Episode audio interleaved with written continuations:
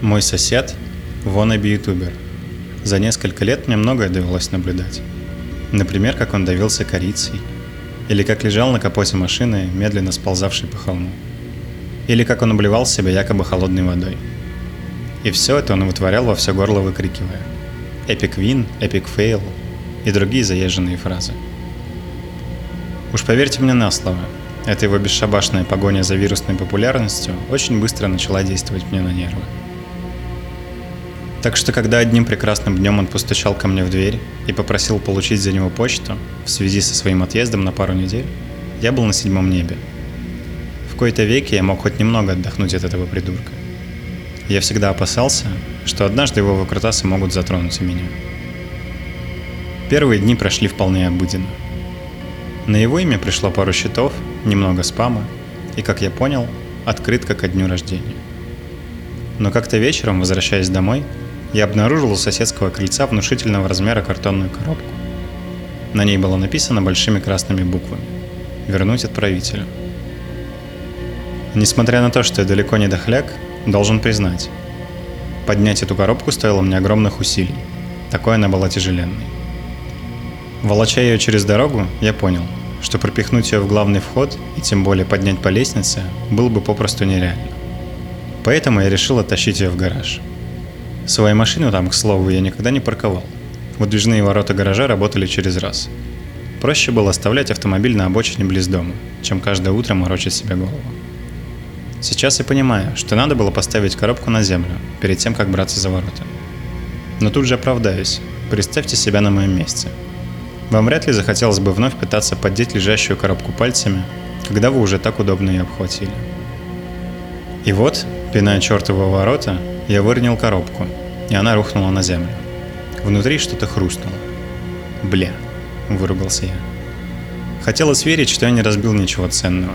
Разумеется, соседу я об этом небольшом инциденте рассказывать не собирался. Пускай думает, что это на почте так посылку долбанули. Освободившимися руками мне удалось побороть упрямые ворота, и они поднялись с громким скрежетом. Я дотащил коробку до угла гаража и оставил там, после чего забыл о ее существовании по крайней мере, на несколько дней. Спустя какое-то время я почувствовал запах. По-видимому, он просачивался через щель под дверью гаража. Прогорклый аромат напоминал ту дрянь, которой прыскаются скунцы. Первые пару дней я подозревал именно скунцев. Мало ли, кто-то сбил на дороге животину, а ее душок долетел до моего дома. Но быстро поняв, что запах с каждым днем лишь усиливается, я приступил к поискам источника – и вот, как только я открыл дверь, ведущую в гараж, в лицо ударила невыносимая вонь. Зажав нос, я зашел внутрь. Вонючку долго искать не пришлось. Все-таки единственной недавней обновкой в моем гараже была та самая коробка. Я пришел ко вполне логичному умозаключению. Наверное, это какая-то подписка на ежемесячную рассылку мяса. И мясо это вне холодильника. Конечно же, начало тухнуть. Но сколько, мать его, надо было впихнуть в коробку мяса, чтобы она стала такой тяжелой – целую корову. Я подошел к коробке, одной рукой зажимая нос, а в другой держа пару ножниц. Вообще я бы мог обойтись и без них. Днище коробки насквозь пропиталось жижей. Поэтому его без труда можно было бы проткнуть пальцем. Однако я не горел особым желанием соваться руками в черт знает что. Поэтому я и взял ножницы. Ведь стоило мне попытаться поднять или поволочь коробку, ее содержимое тут же вывалилось бы на пол, и мне бы пришлось засовывать размазанное по полу мясо в пакеты и выносить их на улицу. Ну уж нет. Ножницы с легкостью рассекли скотч. До той секунды я думал, что сильнее вонь уж точно не станет. О боги, как я ошибался. Из коробки на меня накинулся такой смрад, что я отпрянул. По ощущениям, будто открыл раскаленную духовку, вот только вместо жара на меня хлынула целая палитра ароматов. Моча, пот, дерьмо и гниль. Вонь была такой чудовищной, что я отшатнулся и с трудом подавил рвотный позыв, после чего помчался прочь из гаража, на улицу, к свежему воздуху. Но даже несмотря на то, что я провел рядом с коробкой считанные секунды, запах успел насквозь пропитать мою одежду, и поэтому следовал за мной, словно зловонная тень. Как я только не пытался выбить смрад из своих ноздрей, ничего не помогало. Ни освежители воздуха, ни медицинские маски, ни трижды принятый душ, ни переодевание. Каждая лишняя секунда, которую раскуроченная коробка проводит у меня в гараже, это лишняя секунда пыток. У меня не было выбора. Надо было действовать. И вот я снова в гараже.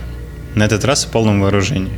На носу прищепка, в одной руке пакет для мусора, а в другой – самый мощный освежитель воздуха, что я смог найти. А также длиннющие резиновые перчатки, чтобы избежать любых соприкосновений содержимого ящика Пандоры с моей кожей. Однако в итоге, как оказалось, все это было излишне. Мне не пришлось ничего убирать. Зато пришлось долгие месяцы вновь и вновь переживать этот момент во сне. Видите ли, в коробке действительно было мясо, но не говядина и не свинина. Это был мой сосед, вернее, его сгорбившийся труп. Я позвонил в полицию, и меня, естественно, повели на допрос. Я их понимаю. Трудно не подозревать человека, который несколько дней хранил в гараже чье-то тело. К счастью, они быстро выяснили, что я ни при чем. Пусть злосчастная коробка была вся в моих отпечатках, от моего дома веяло мертвечиной даже снаружи. Это не имело никакого значения, ведь в руках самого соседа лежало неоспоримое доказательство моей невиновности – видеокамера. Я видел запись ровно один раз. Не уверен, имели ли полицейские право показывать мне материалы следствия. Может же, им было просто так меня жаль, что они решили, мол, лишним не будет. Так или иначе, я посмотрел запись. Сосед сидел в коробке возле здания почты и, заливаясь смехом, рассказывал, как вот-вот отошлет себя по почте через Штаты. С собой он взял бутылки для мочеиспускания, еду, подушку и пару фонариков.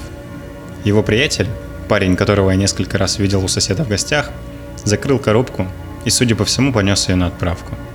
В течение нескольких часов, или, быть может, дней, мой сосед то и дело записывал короткие ролики, освещая ситуацию. Что-то по типу – Кажется, я в грузовике. Чувствую, как он движется. А сейчас я, похоже, на складе. Тут довольно тепло. У меня еще полно еды.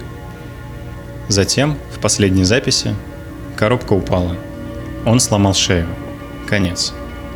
Камера продолжала записывать до тех пор, пока не сел аккумулятор или пока не кончилась память.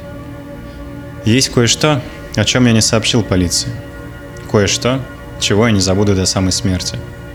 Сразу после того, как мой сосед упал и сломал шею, я услышал в записи знакомый звук. Тяжелый скрежет гаражных ворот.